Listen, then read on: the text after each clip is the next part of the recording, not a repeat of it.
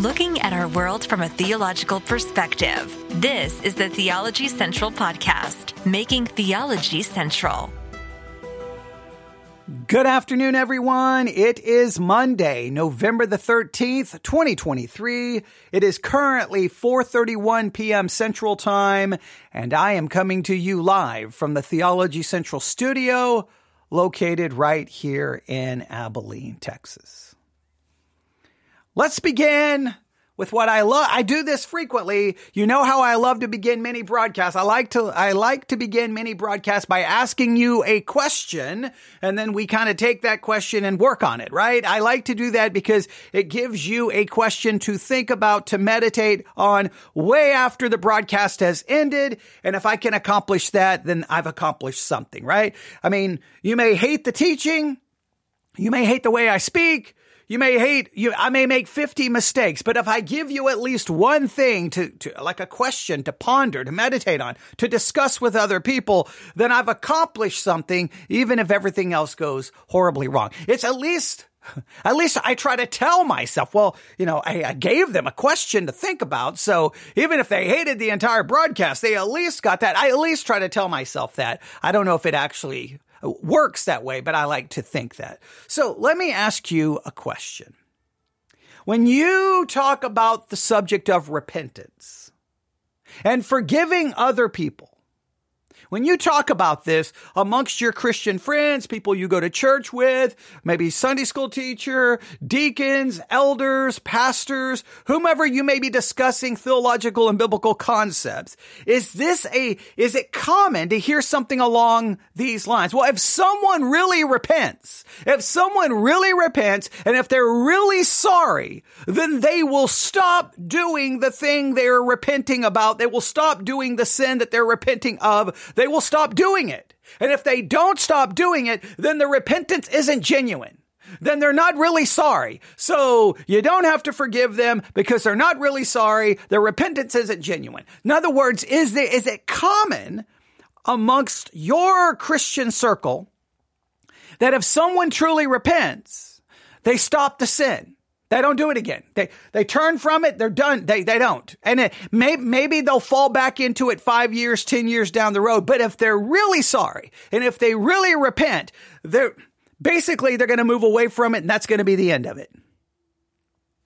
Do you think that way? Is that a common teaching, a common belief in your church? Is that preached from the pulpit of your church? Hey, if someone truly repents, they're going to stop doing it.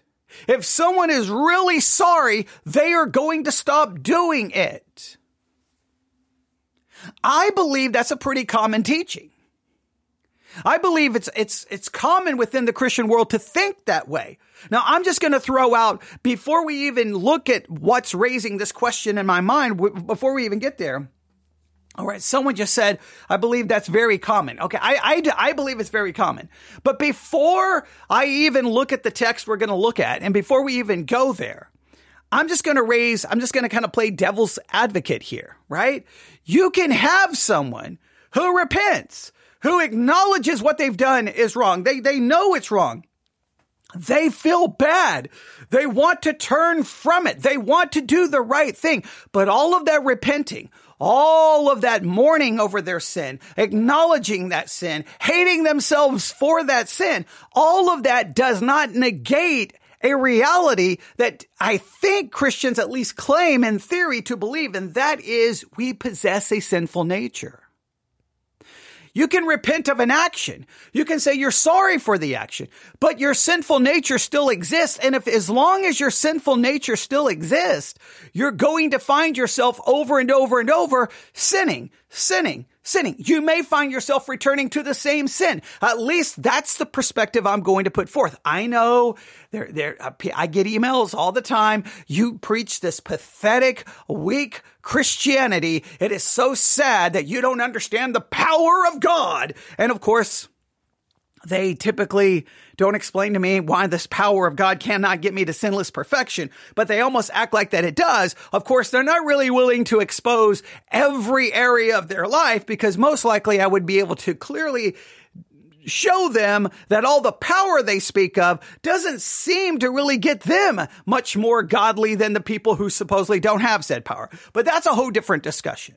The th- I am going to state from a theological perspective that no matter how much you repent, no matter how sorry you may be, no matter how much guilt and shame you feel, you still have the exact same sin nature. And that sin nature, it sins. It pursues sin. It desires sin. It pursues its own way. It desires what it wants. Irregardless of the shame, the guilt, the mourning, the, the grief that the sin may cause, the sin nature doesn't care. The sin nature is not moved by any of that. The sin nature is, it wants what it wants.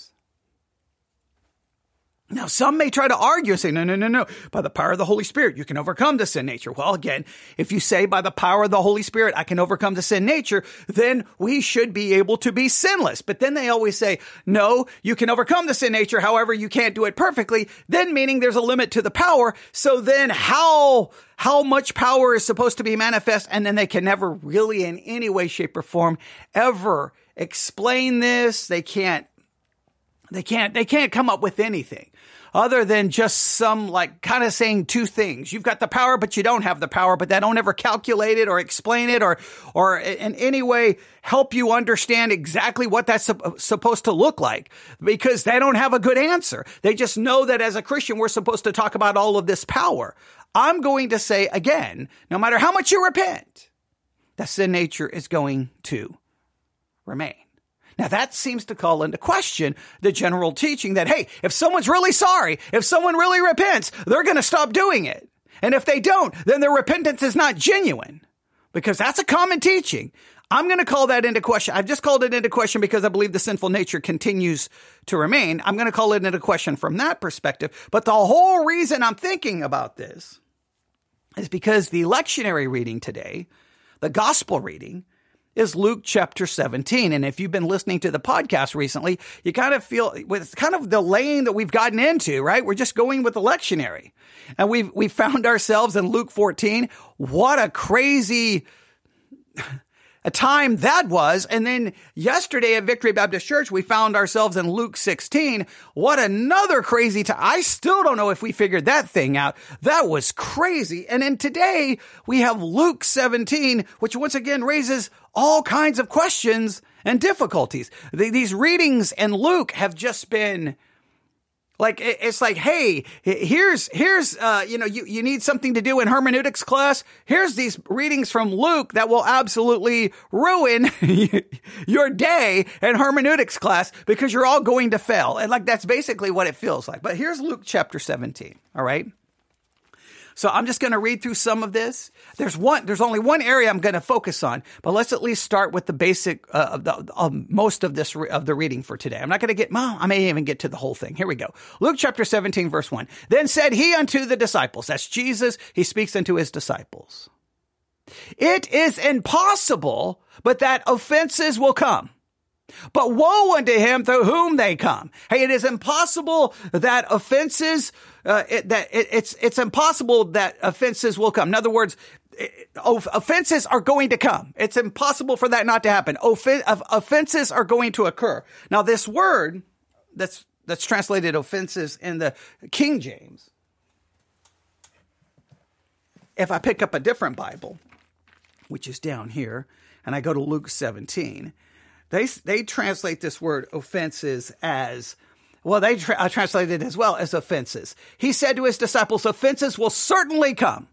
Right. So there's going to be things these, these offenses, these stumbling blocks, these temptations, these scandals. Things are going to happen in our lives because we live in a fallen, sinful world. Temptation's going to come, things that cause us to stumble. They are going to happen. Like it's, it's spoken of as a guarantee. They certainly are going to happen. As long as you live your Christian life, there's going to be things that cause you to stumble, things that cause you to fall, things that are going to be scandalous, things that are going to be temptations. We, we could get into a whole host of the, uh, about, we could get into an entire podcast about this. Just note that in the Christian life, there's going to be things that are come that's going to cause you to, that could cause you to stumble, could be tempted, to be, to be greatly offended, whatever the case may be, these things are going to happen. You just have to accept it because we live in a fallen world, which immediately tells me then, if that's the case, well, guess what?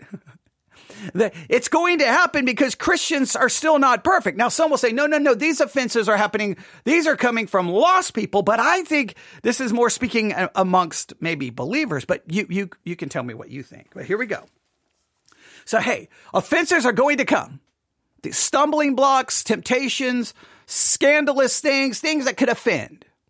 But woe unto him from whom they come. All right. Offenses are going to happen, but there is a severe warning, a warning to those from whom it's going to come. Hey, it's one thing to say these offenses, these temptations, these stumbling blocks, they're going to be there, but it's a very bad thing when you're the person who's causing the stumbling block, the temptation, when you're the one responsible for it. That's a very bad thing. And Jesus gets very serious here, right? It were, it were better for him that a millstone were hanged about his neck and he cast into the sea than that he should offend one of these little ones. Now there's much debate in biblical scholarship about who the little ones are. Some believe that that's children. I don't know if this is children. I think the little ones here is a reference to new believers, new converts, new disciples. These are, these are people who just are new to their faith. They're new to following Christ. And it says, hey, it would be better for you to take a milestone or, or millstone and throw yourself into an ocean than for you to cause one of these new converts, these new believer, believers to be offended, to stumble, to fall. It would be better for you not, basically, I think the idea, it would be better for you not to exist than for you to cause someone to stumble and fall. That's a serious warning because I think we've all been guilty to some level and probably causing someone to stumble, to fall, hurt people spiritually. We may have hurt new believers in our own church. We may have hurt believers in our own family. We may have hurt younger believers uh, who are neighbors we work with, we go to school with people we may know online. We, we've all made these mistakes. And it says, hey, it's better for you to basically never exist. Now, some will say the idea is it's better for you to never exist than experience the judgment that will come after. Some say, no, it's better to exist so there you would not cause the little one to stumble. Either way, it's a serious, serious warning. All right. Then it says, take heed to yourselves. So, all right, all right. You don't want to be the one. You don't want to be the one who's causing people to stumble, to scandalizing, offending. You don't want to be that person. And trust me, we've all probably done it to some level in our Christian life. You can look back going, I caused that person to stumble. I messed up here. I messed up there. We've all been guilty of it. And it's a serious thing to hear. Hey, it would be better if you would just dead. I mean, that's a, I don't even know how you wrap my, your mind around that. Now, I think clearly this is another example of Jesus using hyperbole. I think this is another, like, you know, cut off your right hand, pluck out your eye. Jesus is known for using, I think it's an exaggerated speech, though, to make a point. It would be better for you not to live than to cause someone else to stumble, to sin, to fall, to hurt someone. Avoid that at all costs, is what he's saying. Then it says, Take heed to yourself. Right? If thy brother trespass against thee, rebuke him. Now, all right, this seems to me, this, this seems to bring it all back into, this is all talking about kind of what happens within Christianity, within the church. Right? Hey, it's impossible that there, you're not gonna, there's not gonna be stumbling and people are going to offend and tempt you. You don't want to be that person, so take heed to yourself. And then immediately it says, if thy brother trespass against thee. Now, this is your brother. I think immediately take heed to yourself. Now look, You don't want to be the person causing people to stumble, but there could be people who causes you to stumble, who scandal, who, who does something scandalous that offends you or hurts you. Well, if your brother does that to you, they sin against you. They hurt you. They cause you to stumble. Now look what he says. Look, look, look what he says here. Rebuke him. All right. So it's, it's perfectly okay then to, I mean, it's acceptable then to, to call someone out for their sin. It's, it's, it's perfectly acceptable. Now you rebuke the person sinning.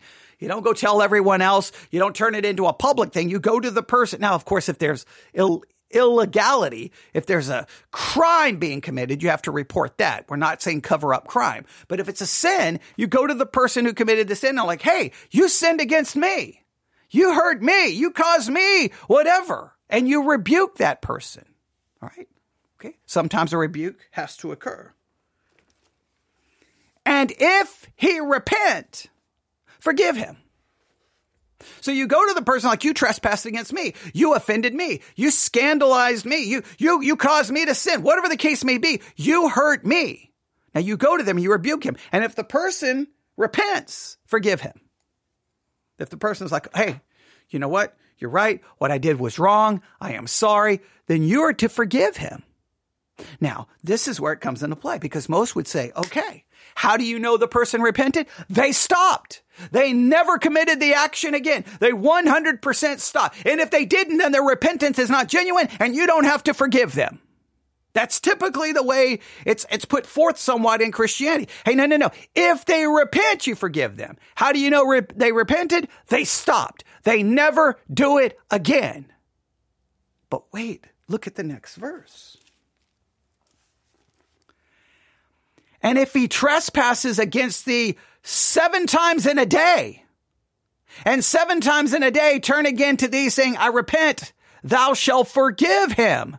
Jesus doesn't even get into a discussion whether the repentance is genuine or not re- uh, genuine. Jesus seems to imply, no, no, no. If the person repents and says, I'm sorry, you forgive them seven times, even if they do it seven times in one day. Now we would say, no, no, no, the repentance isn't genuine. Jesus doesn't say the repentance isn't genuine. I mean, the whole, he conditions it. Look, the whole thing, this is conditioned at the very beginning. If your brother trespass against thee, rebuke him. And if he repents, forgive him. The forgiveness seems to be, it seems to be conditioned. It's conditional on if they repent. Well, we would say the repentance will be they'll they'll commit the sin once and they'll never do it again. But Jesus goes on to the very next verse to say, if he sins against thee seven times in one day and turns again to thee saying, I repent, you forgive him. Now, either one, this means someone can repent and continue doing it, or it means that Jesus doesn't care. He's not, it's not for us to judge whether someone's repentance is genuine. If someone says they've repented, we accept it and we forgive them. So either someone can repent and be genuine and yet still commit the same sin over and over and over, or Jesus is saying it's not for you to decide whether the repentance is genuine. As long as they say they've repented, you forgive them. And it seems to be possibly you are forgiving someone who is bringing the offense, bringing the stumbling block, bringing the temptation into your life. If long as they say they repent, you forgive them. And if they do it seven times in one day, you just keep forgiving. Now this goes against everything in our brain. We were like, no, no, no, no, no, no. There's got to be a limit. Now we know that in Matthew 18, this seems to get kind of turned up to even a greater level. Because in Matthew 18 verse 21, then came to Peter to him and said, Lord, how often shall my brother sin against me and I forgive him? Till seven times? Jesus saith unto him, I say unto you, uh, unto thee until seven times, but uh, I say not unto thee until seven times, but until 70 times seven. Until 70 times seven. 70 times 7. That means they, and again, it, if you put this with the Luke passage, there seems to be, that would be 70 times 7. Someone would say, Hey, I'm sorry, I repent. but they sin against you. Hey, I'm sorry. And even if they do it seven times in a day, if they do it 70 times seven, you are to keep forgiving over and over and over and over and over and over again. Now, either you've got two options. Either you're, you've, you are convinced that their repentance is not genuine, but Jesus says to forgive them anyway. Or Jesus is saying, no, they have to repent. It is conditional upon their repentance, but as long as they say they've repented, you forgive them. So you're not even to question their repentance. Or is Jesus saying, no, you could possibly repent and continue to commit the same sin over and over and over and over and over? We would say that the repentance is not genuine. Now, I think the basic meaning of repentance, we've talked about this over and over and over, is just to change one's mind. Someone can change their mind and agree that this is wrong and I should not be doing it and I am sorry. But that doesn't mean immediately just because you change your mind about something, you're going to stop doing it. So is this an example of that repentance is not necessarily a change of behavior? It's a change of mind. Or is this an example that even if someone changes their mind and even if they change their behavior, it doesn't mean that 15 minutes later, 30 minutes later, or five hours later that they could return to the same behavior? I think this verse and this passage creates a great opportunity to have some serious discussions about how we, I think how the American church, and I'm just going to speak of America, I can't speak about the church around the world, that we've almost created our own idea of what repentance is and what repentance isn't, when it's genuine and when it's not genuine, when we have to accept it and when we can say, I'm sorry, your repentance is not genuine, so I'm not forgiving you. I'm sorry, you're not really sorry, I'm not forgiving you because we're very quick to do that in the American church. If someone gets caught and they say they repent and sorry, well, we have a tendency to say, well, the only reason they repented and they're sorry is because they got caught. We immediately judge the, the sincerity of the repentance. If we'd have been there when David got called out, we'd been like, the only reason David wrote Psalm 51 is because he got caught. He didn't really mean it.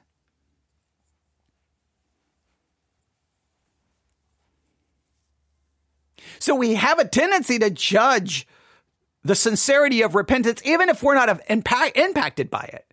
And we're very quick, very quick to say, Hey, I'm not forgiving that person. That's like six times. That's like six times today they've done this. I've told them 50 times to stop doing that, yet they keep doing it. I'm done. I'm not repenting or, or I'm not forgiving and I'm not accepting their repentance. But Jesus says 70 times seven.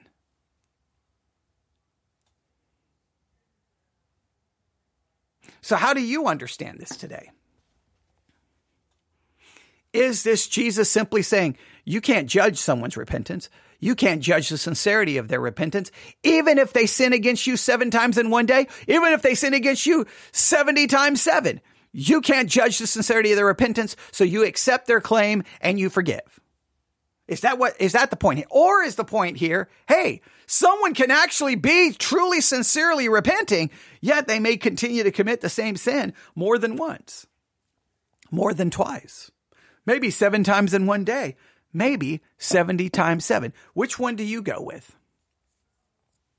That we can't judge the sincerity of someone's repentance, or someone can be genuinely repentant and yet continue to commit the same sin over and over and over. Or is it a little of both? Or do you throw out both interpretations and you have your own new one? Because I mean, hey, you know, there's there's never a limit of interpretations when speaking to Christians, right? I mean, you know, there's everyone's got their own interpretation. Which is? I don't know. I I don't really. I don't. I, I've been. I don't know. I don't have a good answer.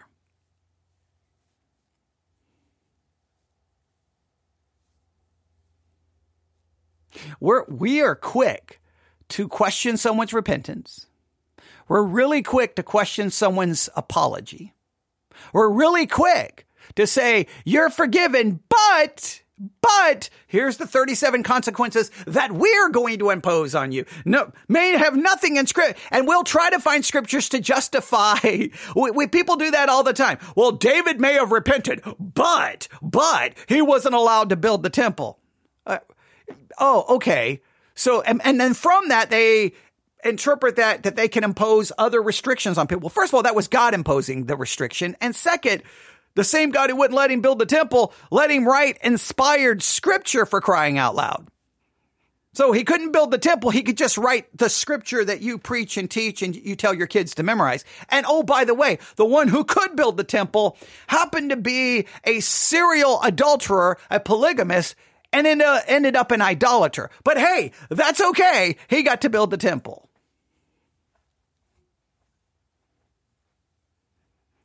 Like it's just weird. Like we we want we always want the ability to question the sincerity of someone's repentance, question the sincerity of someone's apology. We always want the ability to say I don't have to forgive, and then we always want the ability to impose consequences and restrictions and and and actions upon people who've messed up. We, we, we basically, we want to be God in every area of our life. If you really think about it, we want to be God. We want to judge sincerity of repentance. We want to judge sincerity of apology. We want to be able to decide if we should forgive or not forgive. And we want to be able to call in to place restrictions or, or consequences on people's actions because we want the ability to basically do whatever we want and control what everyone else does. I think that's the problem. But even this seems to be, to me, now you can tell me if you link the two together, that even the person who causes someone else to sin,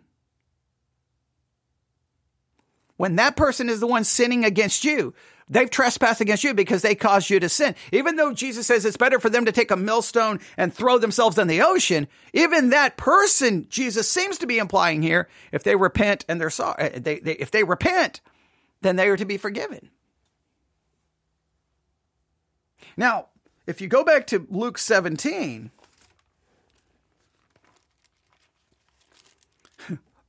when the apostles hear this, I love this. And the apostle said unto him, Lord, increase our faith.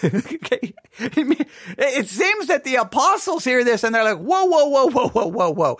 Okay, I'm going to need some more faith if I'm going to pull this off. Now, the next part gets a little confusing about what Jesus has to say, but immediately it seems to me that when they hear this, they're somewhat shocked and they're somewhat like, whoa, whoa, whoa. You want me to do what? Because it seems, at least according to some sources, that within Jewish culture, three times was the limit. If someone, you know, sins against you three times, after three times you're done. You you can and so even just going to 7 is already crazy. But in Matthew 18 Jesus goes 70 times 7 that's absolutely unheard of. And that, look let's just be honest. That goes beyond any of our comprehension and our understanding We, we can't even wrap our minds. I doubt we can even wrap, wrap our minds around someone doing the same thing to us seven times in one day. And each time we're like, well, they said they repent. I forgive them. And then even then, I don't know how much we would truly forgive them. And then they say increase their faith. And Jesus says, if you had faith as a grain of a mustard seed, you might say unto this sick, uh, a sycamine tree, be thou plucked up by the root, uh, and and thou be planted in the sea, and it should obey you. I mean that that that verse, man, I we could spend forever trying to figure that out. Yeah, that's sycamine. S Y C A M I N E. I was just immediately going to read that as a sycamore tree, but it says psych, psych, psychamine tree. All right, that caught me off guard.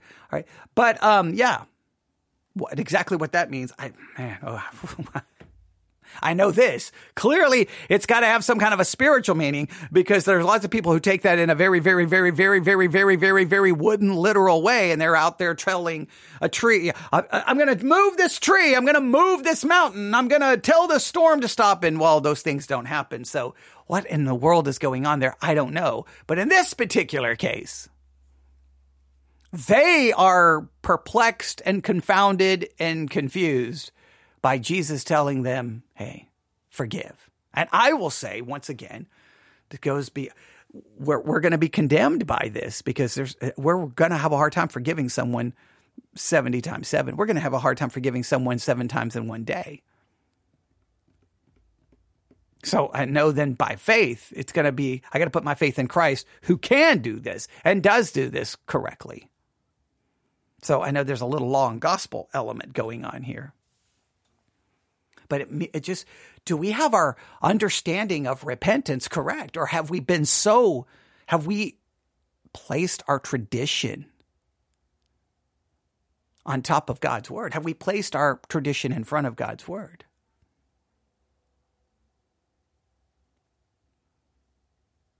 Now, what I need you to do is I need you to find someone in your family today.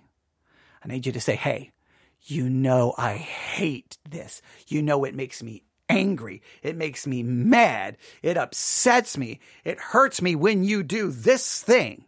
Now I need you to do this thing to me seven times today. And each time just tell me you repent and you're sorry. And I'm going to see by the end of the day, have I truly forgiven you or am I plotting your death? Okay. All right. I, now, whoever you ask in your family to do that, they may get very excited and they may love the opportunity to do that to you. But I, by the end of the day, I think you may be calling into question, I don't know about this. And I think that's the whole point is we're all going to be confronted with our inability to do this, do this. You know why? just as the person repenting may turn around and do the same thing over and over because they have a sinful nature, the people supposed to be forgiving have the same sinful nature and we won't forgive. So don't we kind of both end up in the same boat of falling way short?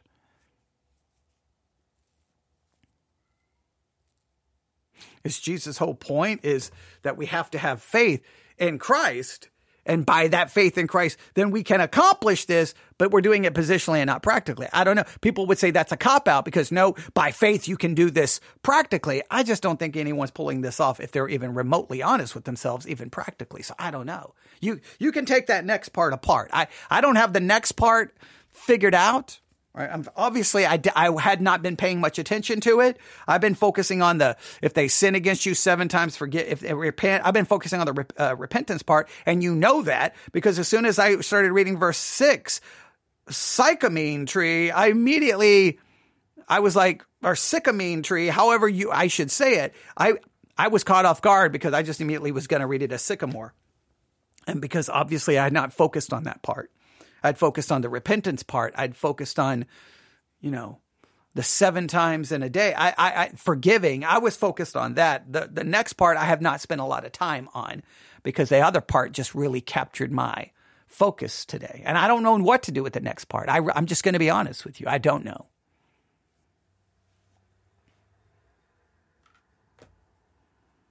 I do know faith is small as a mustard seed in Christ, in a sense, does move trees, mountains, and everything else because in Christ I am perfect, holy, righteous, forgiven, all of those things. In Christ, his obedience is imputed to me. I just need a little bit of faith, right?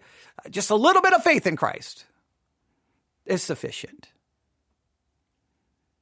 But if you put it in a more practical terms, I don't know exactly what you do with that, but you can you can mess with that. But I'm I, I really want you to focus on the first part. I probably shouldn't even have read the second part, but you know, couldn't couldn't stop myself because it is interesting to the way the disciple, the apostles are like, wait a minute, wait a minute. We need more faith. That's not happening. Okay. It's like you mean, even there, like, are you got to be kidding me? You got to be, you have to be kidding me. And if you look at the Matthew 18 one, which is interesting, the Matthew 18 passage, which is fascinating, the what leads Peter to say, "Lord, how often shall my brother sin against me and I forgive him?" This comes right after the whole discussion about church discipline. The section before it is church discipline. Hey, if someone sins against you, at some point they may have to be put in front of the church and they may be, in a sense, excommunicated to use that terminology. But Peter is like, hey, how many times do I have to forgive them? How many times could this happen? Well, 70 times seven. You, we still have to forgive. We have to forgive. We have to forgive. We have to forgive over and over and over and over and over and over and over and over and over and over. And, and I tell you that if someone kept committing a certain sin, most churches would be like, they're not really sorry. Their repentance is not genuine. We're going to church discipline them. But the, the Bible seems to say, no, no, no, 70 times seven. And we'd be like, nope, they're not really sorry. Well, all right, but I don't.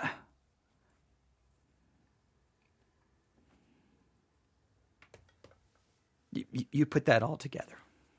All right. I should have done this as a today's focus, but I hate doing today's focuses at 5 p.m. Okay. I guess it doesn't really matter when I do it. So I probably should have done it there, but that's okay.